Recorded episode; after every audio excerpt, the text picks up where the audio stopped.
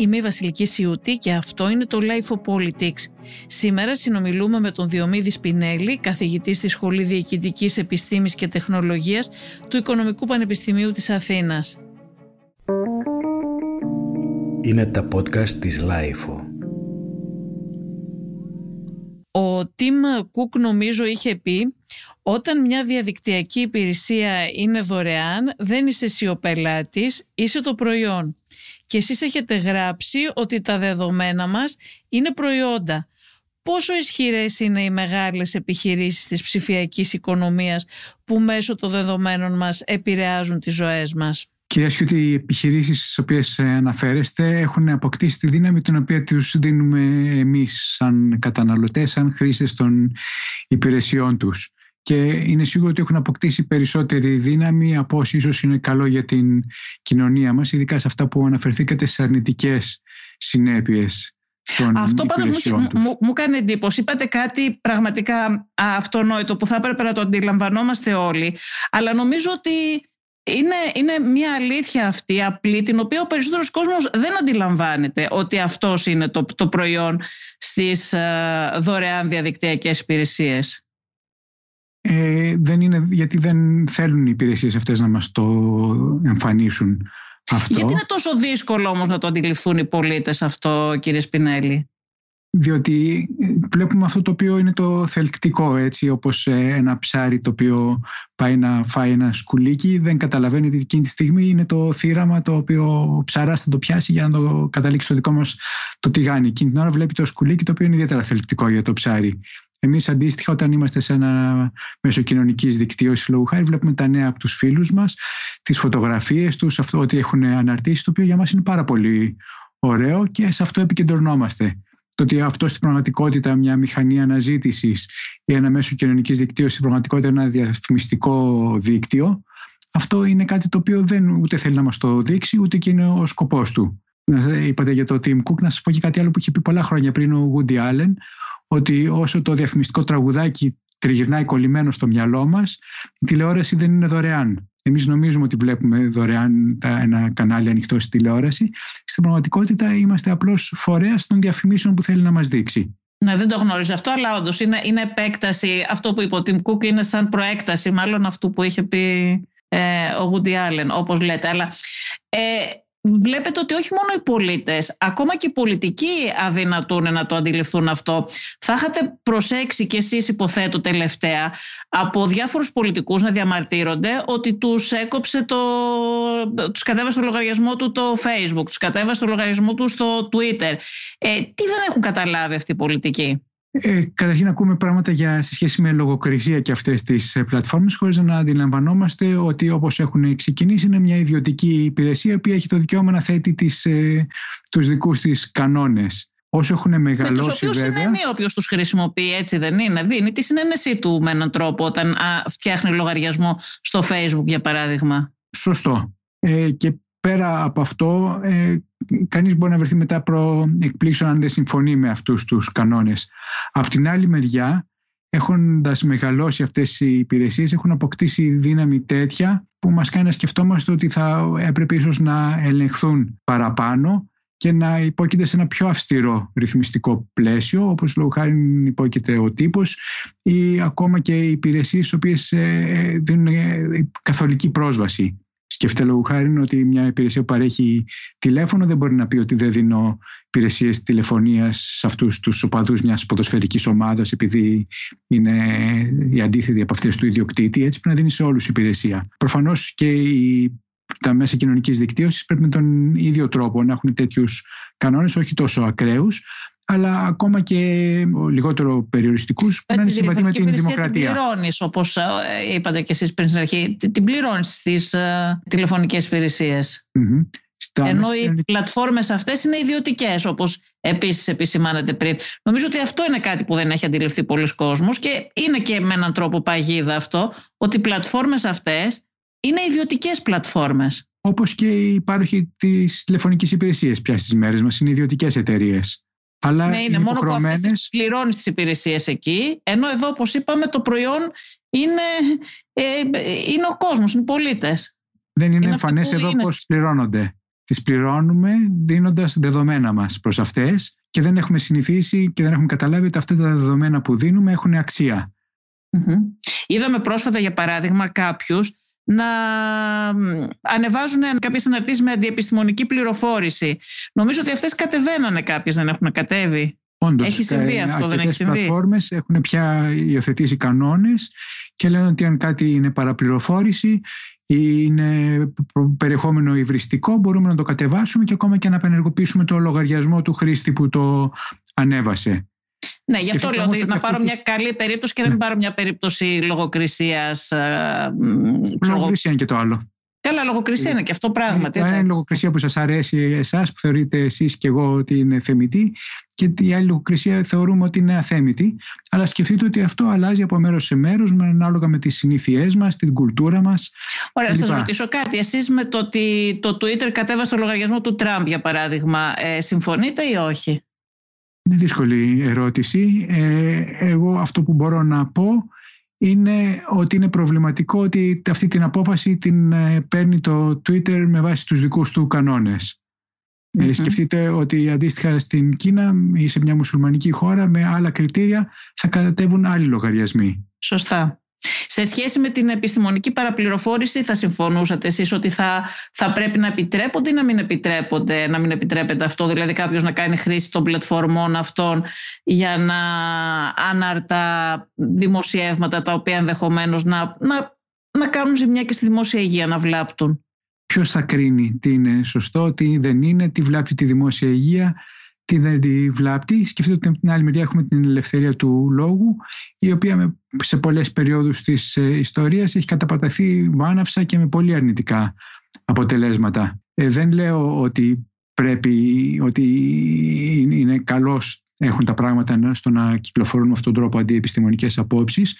Κάτι που θα σκεφτόμουν είναι να δούμε γιατί διαδίδονται αυτές πίσω από τη διάδοσή τους βρίσκονται αλγόριθμοι. Δεν βλέπετε εσείς τα ίδια τα πράγματα που βλέπω εγώ στο Twitter για παράδειγμα ή σε οποιοδήποτε άλλο μέσο κοινωνικής δικτύωσης, με τα ίδια πράγματα που βλέπει ένας φοιτητής μου ή κάποιος άνθρωπος σε μια άλλη χώρα. Υπάρχουν αλγόριθμοι από πίσω που καθορίζουν το τι θα δει ο καθένας μας και αθεμιά μας και αυτά τα, αυτοί οι αλγόριθμοι μπορούν να ρυθμιστούν με τρόπο που να είναι προς το όφελος της κοινωνίας ή να δημιουργεί τα προβλήματα τα οποία βλέπουμε όπως την προώθηση ακραίων απόψεων. Νομίζω αυτή είναι μια καλύτερη κατεύθυνση από το να εγκαταστήσουμε ένα πλαίσιο λογοκρισίας, όπως είπατε. Σωστά. Εσείς τι θεωρείτε ότι είναι πιο επικίνδυνο σε σχέση με αυτές τις πλατφόρμες των social media; Και ε, πώς θα ναι. έπρεπε να ελεγχθούν, σε σχέση με τι δηλαδή; Θα πρέπει να ελεγχθούν σε σχέση με την επιρροή που έχουν αποκτήσει στην κοινωνία ως προς τον τρόπο με τον οποίο επηρεάζουν τους χρήστες τους και στο ότι πολλές από αυτές είναι φτιαγμένες, σχεδιασμένες για να δημιουργήσουν θυσμό ε, και στο, προς το περιεχόμενο το οποίο διαδίδουν αλλά θα έβαζα την έμφαση στο πώς επιλέγεται αυτό το περιεχόμενο και λιγότερο στο ποιο περιεχόμενο μπορεί να αναρτάται. Υπάρχουν κάποια ακραία φαινόμενα, έτσι, παιδική πορνογραφία για παράδειγμα, τα οποία καθολικά είναι, όλες οι κοινωνίες έχουν αποφασίσει ότι δεν θα πρέπει να διαδίδονται. Ε, αλλά από εκεί και πέρα για πολιτικό περιεχόμενο νομίζω χρειάζεται περισσότερη προσοχή και σκέψη στο πώς μπορούμε να κάνουμε αυτές τις πλατφόρμες να δουλεύουν προς όφελος της κοινωνίας με κάποια κοινώς παραδεκτά κριτήρια ε, παρά αποκλειστικά προς ε, τη μεγιστοποίηση των κερδών τους με το να κολλάνε οι χρήστες πάνω, πάνω τους με θυστικό τρόπο. Και με το θέμα της προσβολής προσωπικότητας υπάρχουν κάποια θέματα πάντως κύριε Σπινέλη σε σχέση με τα social media γιατί ενώ νομικά υπάρχουν τρόποι να προστατευτεί ε, η προσωπικότητα σε σχέση με τα ε, συμβατικά μέσα μαζικής ενημέρωσης. Ε, στα social media αυτό δεν είναι πάρα πολύ εύκολο. Δηλαδή, για παράδειγμα, να πάρουμε, ας μην πάρουμε και στην Ελλάδα, να πάρουμε ένα παράδειγμα σε ένα πιο αυταρχικό καθεστώς. Ας πούμε, ξέρω εγώ, στην Τουρκία υπάρχει ένας να πούμε ένας δημοσιογράφος ή ένας καλλιτέχνης ή ένας πολίτης ο οποίος είναι αντίθετος και ξέρετε ότι σε πάρα, πολλά, σε πάρα πολλές χώρες και στη χώρα μας υπάρχει αυτό. Υπάρχουν στρατοί, έτσι. Υπάρχουν στρατοί από, υπάρχουν οι φάρμες, οι λεγόμενες φάρμες των τρόλ, που είναι είναι λογαριασμοί οι οποίοι επιτίθενται σε κάποιον που δεν είναι αρεστός, σε μια κυβέρνηση, σε ένα κόμμα κτλ. Και μπορεί να γίνει αυτό που λέμε δολοφονία χαρακτήρα, να, να υπάρξει διαδικτυακό λιντσάρισμα κτλ. Εκεί δεν προστατεύεται εύκολα η προσωπικότητα σε κάποιες ε, πλατφόρμες. Και το έχουμε δει να συμβαίνει αυτό το πράγμα. Δηλαδή να υπάρχουν άνθρωποι τους οποίους ε, λιντσάρουν πραγματικά αυτοί οι στρατοί κατευθυνόμενοι. Έτσι είναι. Δεν νομίζω ότι υπάρχει εύκολη απάντηση σε αυτό. Σαν πρώτο βήμα θα έβλεπα να υπάρχει ένα κανονιστικό πλαίσιο για αυτά τα μέσα κοινωνικής δικτύωσης το οποίο να μας δώσει λίγο-λίγο τη δυνατότητα να το διαμορφώσουμε. Αντίστοιχα προβλήματα υπήρχαν και στο φυσικό κόσμο και δεν λύθηκαν ε, μόνο μιας έτσι από την αρχαιότητα μέχρι τώρα ε, αυτά τα πράγματα ταλάνιζαν τις κοινωνίες μας και λίγο λίγο διαμορφώθηκε μέσα από αιώνες το νομικό πλαίσιο το οποίο κάπως έχει φέρει τα πράγματα σε έναν, μια κατάσταση αποδεκτή. Και πάλι όμως ε, να σας πω ότι είναι προφανές ότι δεν υπάρχει εύκολη λύση αν δείτε πόσο διαφορετικά προστατεύονται αυτού του είδους ε, τα δικαιώματα σε διαφορετικές χώρες. Έτσι είναι άλλο να σας κατηγορήσει κανείς στο Ηνωμένο Βασίλειο, άλλο στην ε, Μαλαισία και άλλο στην Ελλάδα αντιμετωπιστεί πολύ διαφορετικά από νομικής άποψης, που σημαίνει ότι δεν υπάρχει ένας χρυσός κανόνας. Ναι, αλλά πάρτε για παράδειγμα να σας πω κάτι. Ναι, άλλο να σε κατηγορεί κάποιος έτσι όμως επώνυμα και κάποιο φυσικό πρόσωπο. Ας πούμε ότι είστε καθηγητής πανεπιστημίου στο, στο ΟΠΑ. Α, βγαίνουν πέντε ανώνυμοι λογαριασμοί κάπου και λένε για έναν συνάδελφό σας ότι εμπορεύεται ναρκωτικά ας πούμε. Και αυτό αρχίζει να διαδίδεται στο διαδίκτυο από ανώνυμους λογαριασμούς και να λένε ότι ο τάδε καθηγητής εμπορεύεται ναρκωτικά. Κάτι που, να είναι, που είναι fake news ας πούμε και δεν ισχύει. Πώς προστατεύεται αυτός ο άνθρωπος; Είναι δυσκολία. Έτσι, η τεχνολογία όπως είναι φτιαγμένη αυτή τη στιγμή δεν είναι εύκολο να την ε, δεσμεύσουμε και ίσως εάν το κάνουμε να, τα αποτελέσματα να είναι χειρότερα. Έτσι, στην Κίνα υπάρχει ένα πολύ αποτελεσματικό σύστημα που από τη στιγμή που θα βγει κάτι σε ένα μέσο κοινωνικής δικτύωσης που δεν αρέσει στο καθεστώς, μέσα σε διάστημα λεπτών το έχουμε δει να συμβαίνει όπως με την ταινίστρια πρόσφατα, ε, ότι η συγκεκριμένη ανάρτηση εξαφανίζεται. Αλλά από Καλά, και αλλού δεν επιτρέπονται και καθόλου. Το Twitter, ας πούμε, στο Ιράν δεν επιτρέπεται. Ναι, και αυτό είναι μια λύση να πονάει κεφάλι, κόψιμο κεφάλι. Ε, αλλά νομίζω ότι είναι υπερβολικό το μέσο το οποίο θα χρησιμοποιήσουμε σε σχέση με αυτό που θέλουμε να προστατεύσουμε. Θα πρέπει νομίζω λίγο-λίγο να δούμε τρόπους στους οποίους μπορούμε να μειώσουμε αυτόν τον κίνδυνο λιγότερο δραστικούς από το να στήσουμε ένα τεράστιο δίκτυο λογοκρισίας. Σκεφτείτε λόγω χάρη ότι ένας τρόπος θα ήταν να υπάρχει περισσότερη διαφάνεια στο ποιος χρησιμοποιεί έναν λογαριασμό. Έτσι, το η ανώνυμη ας πούμε χρήση των λογαριασμών, η μαζική χρήση τους, αυτά τα, οι φάρμες των τρόλ που είπατε, αυτό είναι ίσως κάτι το οποίο δεν είναι απαραίτητα ότι πρέπει να επιτρέπεται. Ναι, εντάξει, δεν, δεν επιτρέπεται, δεν είναι όλες οι πλατφόρμες και όλες ε, το ίδιο. Αυτό για παράδειγμα επιτρέπεται στο Twitter κυρίως, το Facebook είναι λίγο πιο προστατευμένο το, το περιβάλλον. Ε, κατά τη γνώμη σας, τι μπορούν να κάνουν οι κυβερνήσεις, έχουν περιθώρια, έχει περιθώρια μια κυβέρνηση να το αντιμετωπίσει μόνη της; Σε, σε φιλελεύθερες δυτικές κοινωνίες αυτό δεν είναι εύκολο διότι κάποιοι περιορισμοί τους οποίους θα έβαζε μια χώρα τοπικά μπορεί είτε να μην μπορούν να επιβληθούν εύκολα ας πούμε, μια εταιρεία μπορεί να πει ότι εγώ δεν θα ακολουθήσω αυτούς τους ε, κανόνες. Ή οι χρήστες θα βγουν έξω χρησιμοποιώντας ε, δίκτυα τα οποία θα τους επιτρέψουν να υπερκάμψουν όποιες τεχνικές, ε, όποιους τεχνικούς περιορισμούς θεσπίσει η κυβέρνηση. Ή μπορεί το άλλο μπορεί να πει αν είναι μικρή χώρα ότι εντάξει δεν προσφέρουμε τις υπηρεσίες σε εσάς Υπάρχουν αυτή τη στιγμή ιστότοποι εφημερίδων στις ΗΠΑ που, αν του επισκεφθεί κανείς από την Ευρώπη, λένε ότι δεν σας δείχνουμε τίποτα γιατί δεν ε, σκοπεύουμε να συμμορφωθούμε με το Γενικό Κανονισμό Προστασίας Προσωπικών Δεδομένων. Φανταστείτε, όλη η Ευρώπη είναι αποκλεισμένη. Πόσο μάλλον αποφάσισε η Ελλάδα να κάνει κάτι για μια πλατφόρμα, ή θα μας απέκλειαν ή δεν θα ασχολούνταν μαζί μας, δεν θα γνώσουν τον κανονισμό αυτό. Επομένως, είναι δύσκολο για, πιο, και για κυβερνήσεις που είναι πιο αυταρχικές είναι περισσότερο δυνατό. Έτσι, μια χώρα διάβαζα πρόσφατα, υποχρέωσε ε, μια από τα, ένα από τα μέσα κοινωνικής δικτύωσης να ανοίξει γραφείο στη συγκεκριμένη χώρα για να έχει νόμιμο εκπρόσωπο και να μπορεί να επιβάλλει ορισμένους κανόνες. Ε, αλλά πιο εύκολο και ρεαλιστικό θεωρώ να υπάρχει συνεργασία πολλών κρατών μαζί, ας πούμε ολόκληρης της Ευρωπαϊκής Ένωσης, προς κάποιες ρυθμιστικές κατευθύνσεις. Αυτό θα βοηθήσει και να βρεθούν απόψεις, να συγκεραστούν απόψεις από διαφορετικές κουλτούρες και κοινωνίες και θα δώσει και μια μαζικότερη δύναμη η οποία θα μπορέσει να σταθεί απέναντι στις εταιρείες αυτές. Ποιοι είναι οι κίνδυνοι, κύριε Σπινέλη, που αντιμετωπίζει η δημοκρατία και η οικονομία από τους ε, τεχνολογικούς κολοσσούς που διανέμουν το, το ψηφιακό περιεχόμενο που, που καταναλώνουμε οι πολίτες; Νομίζω ο κύριος κίνδυνος είναι η επικράτηση ακραίων απόψεων. Αυτό που γίνεται στα μέσα κοινωνικής δικτύωσης είναι ότι λόγω των αλγορίθμων που χρησιμοποιούν για να διανέμουν το περιεχόμενο έχουν βρει ότι το να μας δείχνουν παρόμοιες απόψεις με τις δικές μας τις κάνει πιο εθιστικές και πιο, να μας αρέσουν πιο πολύ πιο ελκυστικές προς εμάς. Επομένως, αυτό το οποίο γίνεται βάσει αυτόν τον αλγορίθμο, ότι εμείς βρισκόμαστε σε μια φούσκα με όλους τους ανθρώπους που έχουν παρόμοιες απόψεις με εμάς. Οι Παναθηναϊκοί με τους Παναθηναϊκούς, οι Ολυμπιακοί με τους ε, Ολυμπιακούς, οι Νεοδημοκράτες με τους ε, Νεοδημοκράτες, οι ΚΚΕ με τους ΚΚΕ. Και έτσι ενισχύονται αυτές οι απόψεις. Κλείνει η διαφορετικότητα, δεν βλέπουμε εμείς Άρα είναι και πραγματική απόψεις. εικόνα δεν έχεις δηλαδή για το τι συμβαίνει και Ακριβώς. αυτό τον φανατικό δεν τον κάνει φανατικότερο. Και βέβαια γιατί βλέπει ο ένας ενισχύει τον άλλον. Έτσι όπως είναι ναι. μαζεμένοι όλοι οι φίλεθλοι σε μια θύρα, ο ένας ενισχύει τον άλλον. Είναι η ψυχολογία του όχλου. Δείτε το σαν παράδειγμα στο δημοψήφισμα που είχε γίνει που οι μεν και οι δε ήταν όλοι πεπισμένοι ότι θα νίκαγαν κατά κράτος. Έτσι ακριβώς. Ναι. Δεν μπορούν και δύο πλευρές όμως να έχουν δίκιο. Απλώς και η κάθε πλευρά ακούγε μόνο τους δικούς της ανθρώπους. Κύριε Σπινέλη, θέλω να σας ρωτήσω και κάτι άλλο. Ε, υπήρξατε επικεφαλής ε, Γενικός Γραμματέας πληροφορικών, Πληροφοριακών Συστημάτων Οικονομικών και ένας από τους ε, στόχους σας ήταν οι πολίτες να συναλλάσσονται με την εφορία εξ αποστάσεως.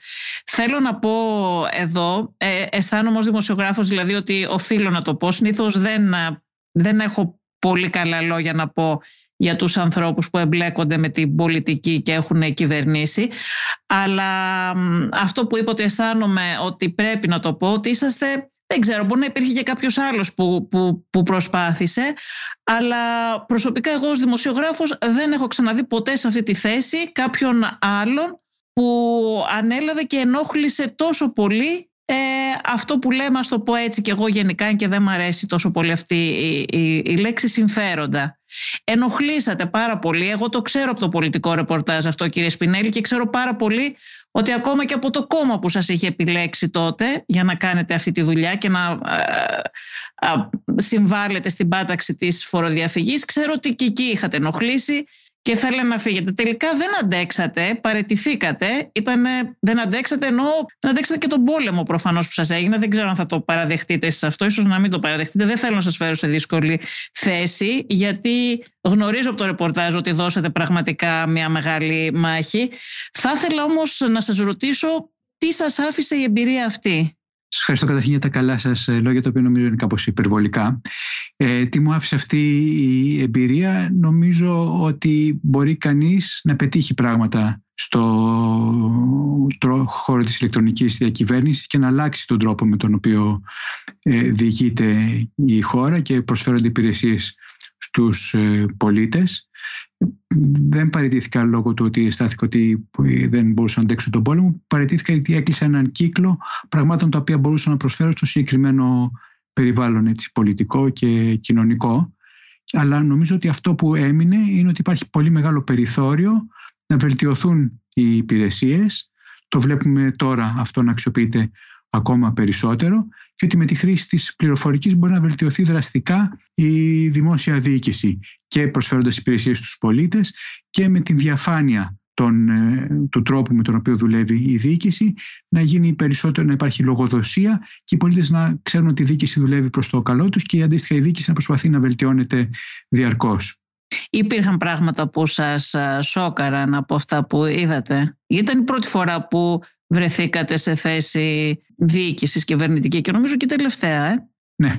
Ε, αν υπήρχαν πράγματα που με σώκαναν η δυσκολία που υπήρχε εσωτερικά στη διοίκηση του οργανισμού, δηλαδή ότι ήταν δύσκολο να δώσει κανείς ε, κίνητρα ή να υπάρχουν κάποιες επιπτώσεις αν κάποιος δεν κάνει καλά τη δουλειά του. Ήταν δύσκολο να προμηθευτεί κανείς εξοπλισμό ή υπηρεσίες από την ε, αγορά. Ήταν δύσκολο να αλλάξει τη διάρθρωση του οργανισμού. Όλα αυτά ήταν βαριές δυσκίνητες διαδικασίες και δυστυχώς ακόμα είναι ε, και αυτά κρατάνε πίσω την χώρα μας. Η διοίκησή μας δηλαδή έχει σχεδιαστεί σε ένα μοντέλο που ίσως να ε, κουτσά στραβά να εξυπηρετούσε την χώρα στις αρχές του προηγούμενου αιώνα αλλά όχι πια στον 21ο αιώνα. Μετανιώσατε γι' αυτό, για το ότι δοκιμάσατε, για το ότι το κάνατε. Όχι καθόλου. Ε, θεωρώ ότι υπήρχαν αποτελέσματα, ότι έπεσε ένας σπόρος. Πολλές υπηρεσίες ηλεκτρονικές βελτιώθηκαν δραστικά εκείνη την ε, εποχή. Έτσι, κατονταπλασιάστηκαν λόγω χάρη δηλώσεις που καταθέτηθηκαν ηλεκτρονικά.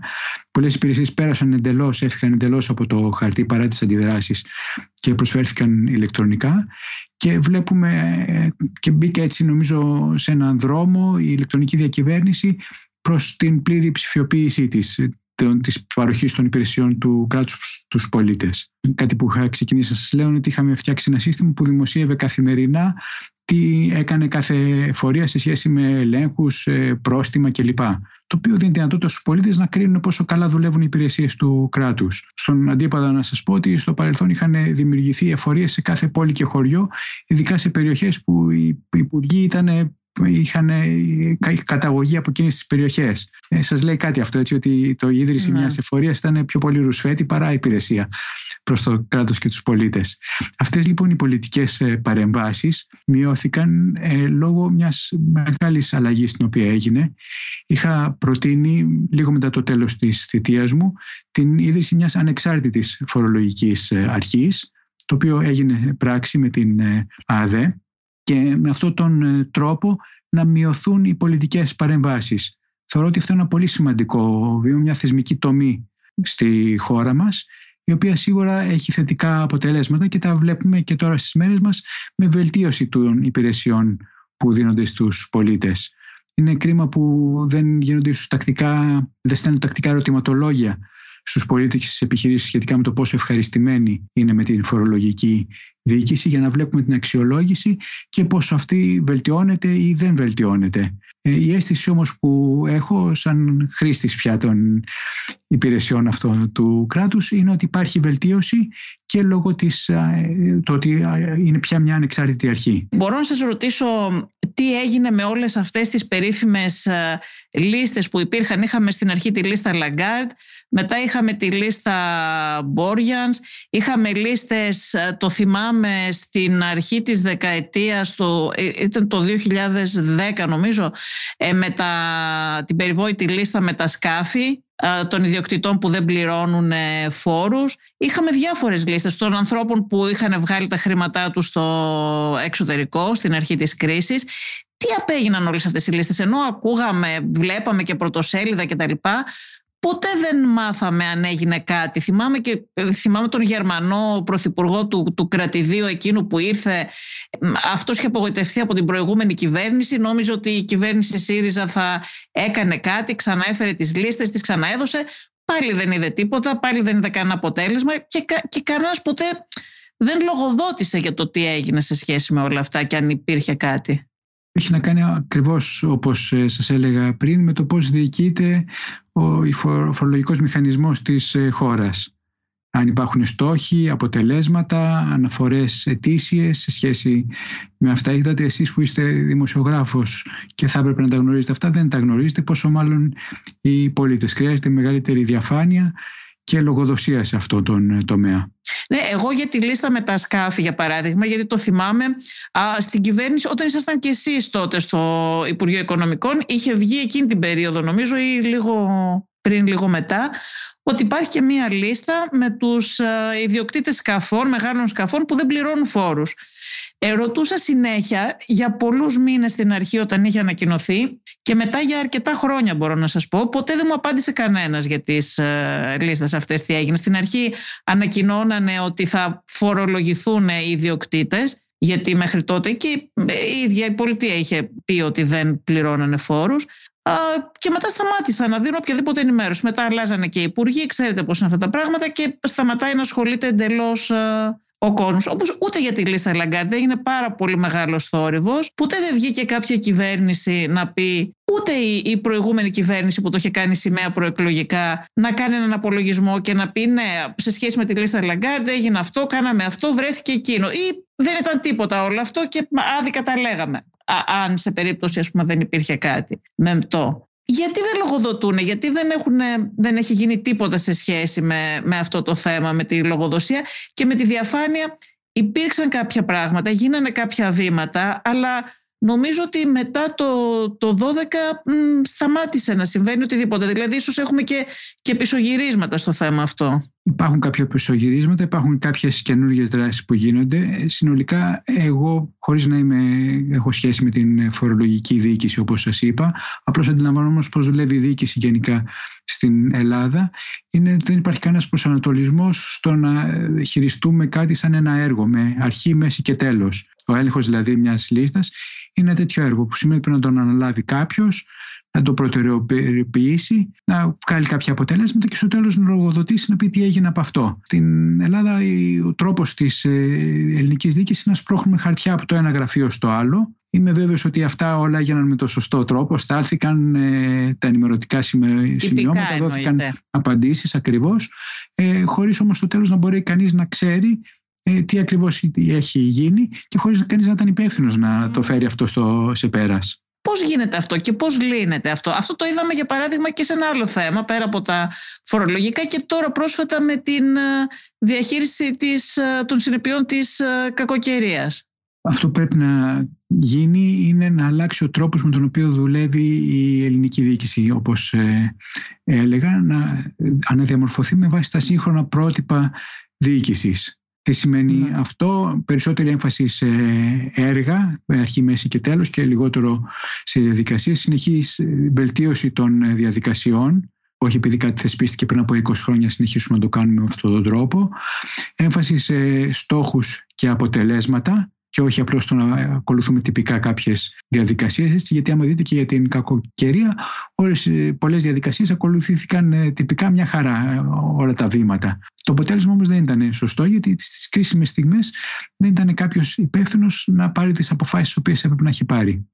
Είναι τόσο δύσκολο να οριστούν οι διαδικασίες και, και να μην έχουμε αυτά. Ή, αυτό δεν γίνεται από ανικανότητα ή δεν γίνεται σκόπιμα επειδή βολεύει τελικά να μην υπάρχουν υπεύθυνοι και να μην υπάρχουν ε, διαδικασίες; Υπάρχει ένα ρητό που λένε μην θεωρήσεις ότι κάτι γίνεται σκόπιμα αν το εξηγεί απλώς η ανικανότητα. Αυτό γενικά σαν κράτος δεν είμαστε φτιαγμένοι στο να βελτιώνουμε συνέχεια τη διοίκηση. Δυστυχώς για δεκαετίες η δημόσια διοίκηση έχει ευνοχηθεί δεν έχει πια την ε, δυνατότητα, δεν ξέρω κατά πόσο την είχε ποτέ, στο να βελτιώνεται και να κάνει μια ανασκόπηση του πώς λειτουργεί και συνέχεια να βελτιώνει τον τρόπο λειτουργίας της. Υπάρχουν πάντα οι πολιτικοί προϊστάμενοι, οι οποίοι θεωρούν ότι γνωρίζουν καλύτερα, βραχικυκλώνουν τις όποιες έχουν δυνατότητες αποφάσεων, υπάρχουν εσωτερικά πολλές φορές δικαιολογημένα, διότι πια δεν έχει δημόσια διοίκηση το, τη ραχοκοκαλιά για να μπορέσει η ίδια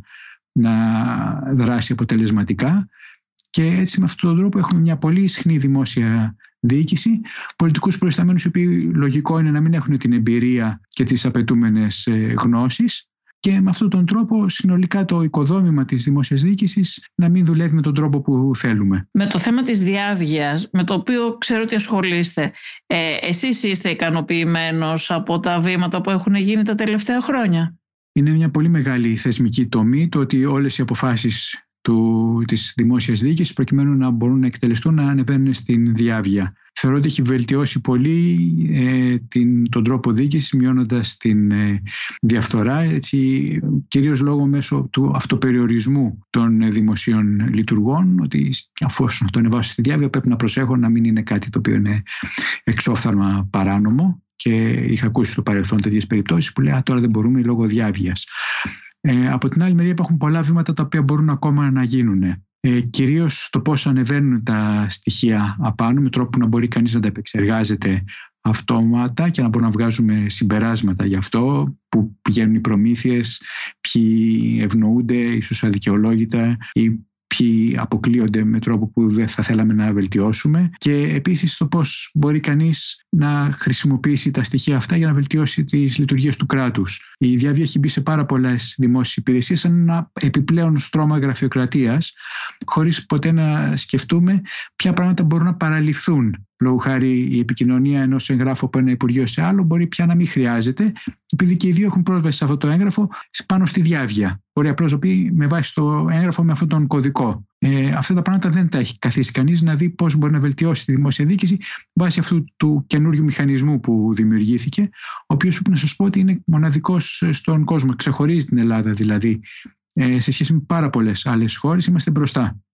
Ωστόσο έχουν βρεθεί κύριε Σπινέλη κάποιοι τρόποι, κάποια παράθυρα, κάποιες εξαιρέσεις ώστε να κρύβονται ορισμένα ε, ζητήματα. Για παράδειγμα, έχω δει το θέμα, με το θέμα των προσλήψεων.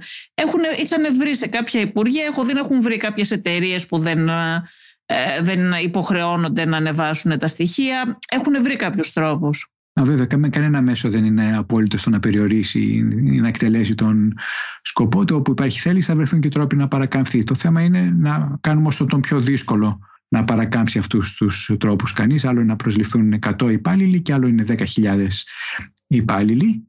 Ναι, ε, και... θυμάμαι έναν υπουργό που είχε κάνει μια πανάκριβη ανακαίνιση στο γραφείο του πριν μερικά χρόνια και έψαχνα να βρω στη διάβγεια που ανέβασε τις δαπάνες για να δω και δεν φαινόταν στο Υπουργείο του, δεν φαινόταν.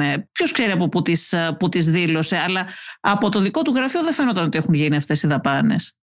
Ε, ενδιαφέρον αυτό και αυτό είναι ακριβώς ο ρόλος των δημοσιογράφων να βρίσκεται αυτά, να τα δημοσιοποιείτε προκειμένου να κλείνουν αυτές οι τρύπες. Είδατε τώρα η αντίστοιχη ανακαίνιση που έκανε ο Μπόρις Τζόνσον έγινε μέσω μιας δωρεάς ενός ε, φίλου του ή συνεργάτη του. Τέτοιου είδους πράγματα το βρήκαν, το δημοσίευσαν και προφανώς θα κλείσει αυτό το τρόπο μέσω ενός αυστηρότερου πλαισίου με το οποίο παρακολουθούνται οι δωρεές. Σας το λέω σαν ένα παράδειγμα. Ένα άλλο σε σχέση με τη διαφάνεια που έχω προσέξει είναι ότι νομίζω το, το 10, δεν θυμάμαι το 12, ε, κάπου εκεί είχε, ε, είχε αποφασιστεί να δημοσιεύονται με ΦΕΚ οι οικονομικές δαπάνες των ε, κομμάτων, οι εκλογικές δαπάνες κτλ. Αυτό καταργήθηκε το 2015 και από τότε έχουν σταματήσει οι δαπάνες οικονομικές των κομμάτων να δημοσιεύονται. Δηλαδή δεν βλέπουν τις εκλογικές τους δαπάνες ούτε τίποτα. Αυτό είναι ένα βήμα πίσω και δεν έχω δει να το επισημαίνει κανένας αυτό. Ναι. Ε, αυτό που μπορούμε να πούμε εμείς είναι ότι πολύ κακώς έχει συμβεί αυτό και να υποψιαστούμε ότι ο λόγος που κανείς δεν ε, το δημοσιοποιεί είναι διότι συμφέρει όλα τα κόμματα τα οποία το εκμεταλλεύονται. Οι, οι, οι πολίτες και η κοινωνία των πολιτών τι θα μπορούσαν να κάνουν για να διεκδικήσουν περισσότερη διαφάνεια και περισσότερη λογοδοσία από το πολιτικό σύστημα; Τα κόμματα μην ξεχνάμε ότι είναι, αντικατοπτρίζουν την κοινωνία μας. Επομένως, εάν όπως είπατε φορείς της κοινωνίας των πολιτών με μια δυνατή φωνή επισημάνουν αυτά τα προβλήματα, κάποιο ίσως κόμμα ή κάποια κόμματα μπορεί να αντιδράσουν προς τη σωστή κατεύθυνση. Δεν δουλεύουν όλα στον αυτόματο. Τα κόμματα ανταποκρίνονται στα μηνύματα τα οποία ακούνε από την κοινωνία. Πρακτικές οι οποίες μας φαίνονται τώρα απαράδεκτες πριν από κάποια χρόνια ήταν κοινός τόπος. Αλλά λίγο-λίγο ε, προσαρμοστήκαμε και ε, είμαστε καλύτεροι σαν κοινωνία.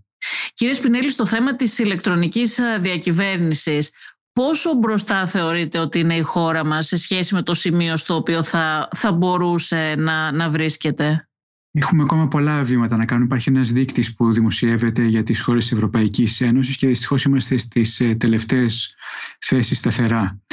Ε, λόγω της ε, πανδημίας και αλλαγών που έχουν γίνει στον τρόπο με τον οποίο διοικείται ο τομέας αυτός της χώρας μας έχουν γίνει πολλά θετικά βήματα τα τελευταία χρόνια και έτσι σαν πολίτες απολαμβάνουμε πολύ καλύτερες υπηρεσίες. Βλέπουμε καθημερινά σχεδόν ή κάθε εβδομάδα μια καινούργια υπηρεσία να μπαίνει σε λειτουργία το οποίο έχει δώσει μια εξαιρετική δυναμική σε αυτό το χώρο από τον οποίο όλοι θα ωφεληθούμε και η δημόσια διοίκηση και εμείς οι πολίτες. Έγιναν τα βήματα που θα έπρεπε τα τελευταία χρόνια. Πότε θεωρείτε ότι χάσαμε χρόνο την περίοδο της, ε, της κρίσης; Ε, γενικά υπήρχε μια φοβική στάση της ε, δημόσιας διοίκησης απέναντι στην ηλεκτρονική διακυβέρνηση λόγω της τυπολατρείας και των προβλημάτων που σας ανέφερα πριν έτσι, για να έχουμε κάνει μια μελέτη με τη διανέωση σχετικά με την ηλεκτρονική διακυβέρνηση πριν από τρία πια χρόνια. Πολλά από τα συμπεράσματά μας έχουν ακολουθηθεί τελευταία και νομίζω ότι είναι ένας από τους λόγους ε, που βλέπουμε την βελτίωση, θέλω να πιστεύω. Ε, και ένα από τα πράγματα που λέμε ότι για να υπάρχει ηλεκτρονική διακυβέρνηση πρέπει να υπάρχει διακυβέρνηση. Δηλαδή ότι αν δεν κυβερνιέται σωστά ένας οργανισμός, δεν διοικείται σωστά ένας οργανισμός, είναι δύσκολο να υιοθετηθούν σε αυτό τρόποι ηλεκτρονικής εξυπηρέτησης των ε, πολιτών. Παρ' όλα αυτά και τις δυσκολίες που υπάρχουν, υπάρχουν πάντα τα λεγόμενα εύκολα οι εύκολες λύσεις, τα, χαμηλά, τα φρούτα που κρέμονται χαμηλά στα δέντρα, τα οποία είναι εύκολο να τα αδράξουμε και να τα λύσουμε ε, και τα οποία έχουμε, έχουμε, από τα οποία έχουμε ωφεληθεί τα τελευταία χρόνια. Δηλαδή ένα σωρό υπηρεσίες που μπορούσαν εύκολα να γίνουν ηλεκτρονικά έχουν γίνει και με αυτόν τον ε, τρόπο έχει βελτιωθεί δραστικά το επίπεδο εξυπηρέτησης των πολιτών. Πολλά πράγματα δύσκολα όμως μένουν για να γίνουν ε, κυρίως γιατί αυτά αφορούν το να αλλάξουν οι διαδικασίες με τις οποίες δουλεύει το δημόσιο. Αν δεν ανασχεδιαστούν αυτές, αν δεν γίνουν πιο απλές, η ηλεκτρονική διακυβέρνηση θα σκοντάφτει συνέχεια σε περίπλοκους νόμους, σε οργανισμούς που δεν μπορούν να αναμορφωθούν, ε, σε αντιστάσεις και αυτό είναι κάτι το οποίο θα μας δυσκολέψει στο μέλλον. Ε, ένα άλλο σημαντικό στοιχείο είναι ότι υπάρχουν πολλά μεγάλα έργα τα οποία έχουν μπει στο Ταμείο Ανάκαψης και θα υλοποιηθούν τα επόμενα χρόνια. Για αυτά έχω μεικτές απόψεις, δηλαδή είναι σημαντικό ότι θα γίνουν. Από την άλλη μεριά, στο παρελθόν έχουμε ταλαιπωρηθεί από μεγάλα έργα πληροφορικής, διότι αυτά είναι δύσκολο να φτιαχτούν, παίρνουν πολλά χρόνια. Εν τω μεταξύ η τεχνολογία γίνεται ανεπίκαιρη, οι προδιαγραφές με τις οποίες έχουν φτιαχτεί δεν ανταποκρίνονται στις πραγματικές ανάγκες.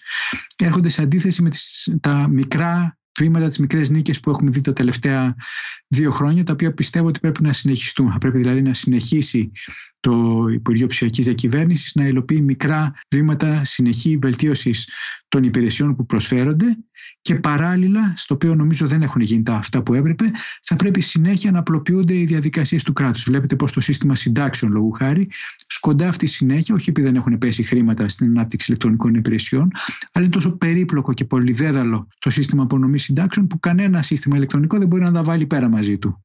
Μα γιατί είναι τόσο δύσκολα αυτά τα πράγματα στην Ελλάδα, δηλαδή σε άλλες χώρες Ευρωπαϊκής Ένωσης, στην Γερμανία για παράδειγμα, με το που συμπληρώνεις το έτος συνταξιοδότησης, την άλλη μέρα παίρνεις μια επιστολή και σου λένε στείλε μου τον λογαριασμό στην τράπεζα να σου βάλουμε τα χρήματα. Τόσο απλή διαδικασία είναι και δεν κάνεις σχεδόν τίποτα. Ε, γιατί είναι τόσο δύσκολο να κάνουμε κι εμείς ε, αυτό που κάνουν τα πιο προηγμένα ε, κράτη της Ευρωπαϊκής Ένωσης; Είναι θέμα δίκης κυρία Σιούτη. Στη Γερμανία αντιλαμβάνομαι ότι υπάρχει ένας φορέας ο οποίος είναι υπεύθυνος να δώσει τις συντάξεις, τις έχει κρατήσει ε, με απόλυτη ακρίβεια από την πρώτη στιγμή που προσλήφθηκε ο εργαζόμενος μέχρι το τέλος.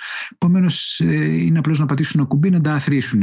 Στην Ελλάδα μέχρι πρόσφατα τα ασφαλιστικά ταμεία δεν ήξεραν τι ε, αποδοχές έχει φέρει ο εργαζόμενος. Πήγαινα στο ταμείο μου και μου λέγανε φέρε μας τα χαρτιά της μισθοδοσίας σου για να σου δώσουμε βεβαίωση ότι έχουμε λάβει τα χρήματα τα οποία μας έχει υποτίθεται μας έχει στείλει ο εργοδότης. Και όλα αυτά τα διάσπαρτα ταμεία δεν ήταν ένα, έχουν ενωθεί κατ' όνομα μόνο κάτω από τον ΕΦΚΑ, συνεχίζοντας να έχουν τους ξεχωριστούς νόμους, υπαλλήλους, διοικήσεις, τρόπο λειτουργίας. Επομένως, σε αυτό το πλαίσιο το πάρα πολύ περίπλοκο, είναι αδύνατο να βρεθεί ένα ηλεκτρονικό σύστημα το οποίο να υπολογίσει την σύνταξη. Όλα είναι δύσκολα τελικά στην Ελλάδα. Είναι δύσκολο όσο το αφήνουμε να γίνονται δύσκολα, όσο απλοποιούμε διαδικασίες, λύνουμε θέματα γίνονται πιο εύκολα. Ε, λέτε για τους πολιτικούς, νομίζω ότι θα πρέπει η αποστολή τους, αυτό είχα ακολουθήσει εγώ στη Γενική Γραμματεία Πληροφοριακών Συστημάτων, να είναι 50% να λύνουν φωτιές και 50% να βελτιώνουν την δυνατότητα του οργανισμού τους να ανταποκρίνεται στις νέες προκλήσεις. Βελτιώνουν εσωτερικά τη διοίκηση του οργανισμού. Ωραία κύριε Σπινέλη, σας ευχαριστώ πάρα πολύ. Και εγώ κυρία Σιούτη. Ακούσατε τη Βασιλική Σιούτη και το Life of Politics, το οποίο φιλοξένησε σήμερα τον καθηγητή της Σχολής Διοικητικής Επιστήμης και Τεχνολογίας του Οικονομικού Πανεπιστημίου της Αθήνας. Στην παραγωγή και την επιμέλεια ήταν η Μερόπη Κοκκίνη και στην ηχοληψία ο Φέδωνας Κτενάς. Αν θέλετε να ακούτε τη σειρά podcast Life of Politics της Life μπορείτε να μας ακολουθήσετε στο Spotify, στα Apple Podcast και στα Google Podcast. Είναι τα podcast της Life